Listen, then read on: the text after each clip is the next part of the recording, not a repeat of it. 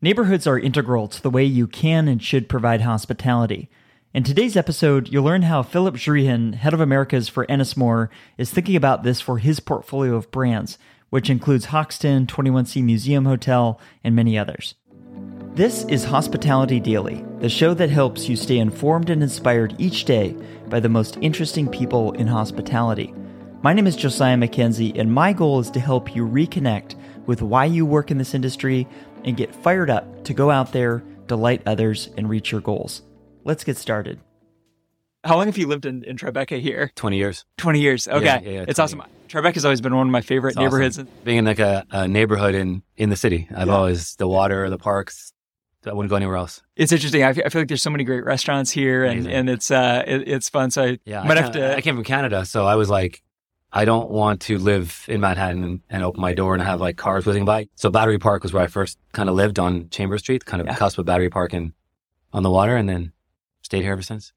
how has that kind of informed how you think about hospitality? Because there's so many incredible restaurants here. And do you feel like this neighborhood specifically has informed It's interesting some- you say that because one of the things that I find people look for in, especially in Manhattan, because it's very transient, is to really feel like they're part of a neighborhood and an experience. And if you talk to, I think most people, the first neighborhood they discover in Manhattan is where they end up staying because they have right off it's the go kind of a sense of belonging and a combination of, wow, I'm in the middle of Manhattan, which means I'm kind of in the middle of everything, but I still feel neighborhood feel kind of vibe.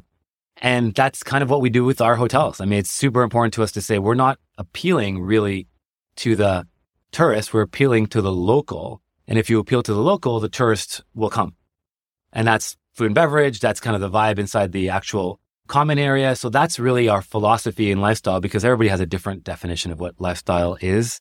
But for me, it's just as long as you feel like your all your senses are being appealed to and you're really experiencing more than just one facet of whatever you're there for. So you're not only about your room, you're not only about the restaurant, it's all encompassing and kind of conditioning your existence. So what you're doing in the hotel is equivalent to what you'd be doing if you weren't in the hotel. It's just that you're doing it in a different way.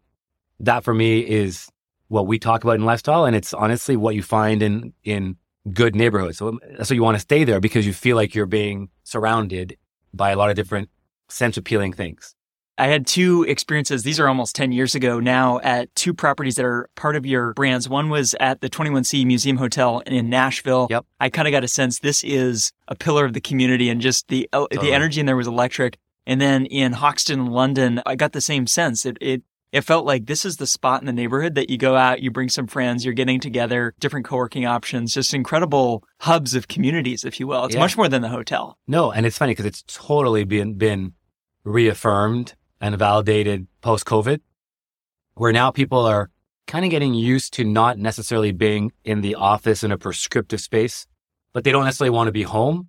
So they can choose where they want to be and where they want to be surrounded by. So these kind of pockets, and it kind of started honestly with, with Starbucks, where Starbucks kind of made it welcoming to come and sit down and just enjoy your coffee without being feeling like, oh, you, you're done with your coffee, got to get out of here. And I think it's kind of that sense of I'm just comfortable. I want to be surrounded. I want some energy, but I want to do it on my own terms. And that's what Hoxton is. That's what 21C is. It's really meant to be authentic. Like you're not just there to, for a transaction. You're there for an experience. So glad to hear about that and uh, your experiences for sure. Yeah. Well, it's funny you mentioned Starbucks. I was watching You've Got Mail uh, the other night. Yeah. It's so interesting because, you know, this is, you know, decades old at this point, but you see that this trend is not new, but what your brands are doing is modern interpretations of this and more built out interpretations, Exactly. whether it's co-working or food and beverage.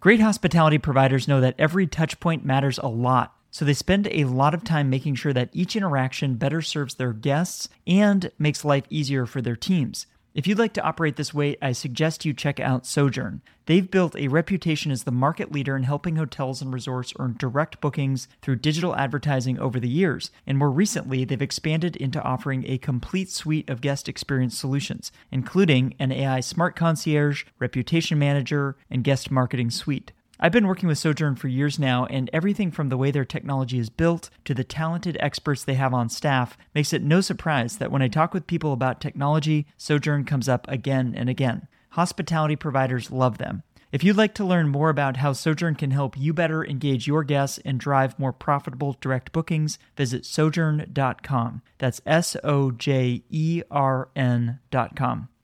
Before we go, I want to let you know about a few more things. First, if you haven't done so already, subscribe to this podcast on Apple Podcasts, Spotify, or your favorite app to stay inspired each day by actionable insights from the most interesting people in hospitality. Second, I've started sharing videos and photos from the stories on this show on Instagram and YouTube. So if you'd like to see those or watch along, I encourage you to follow Hospitality Daily there so we can stay in touch.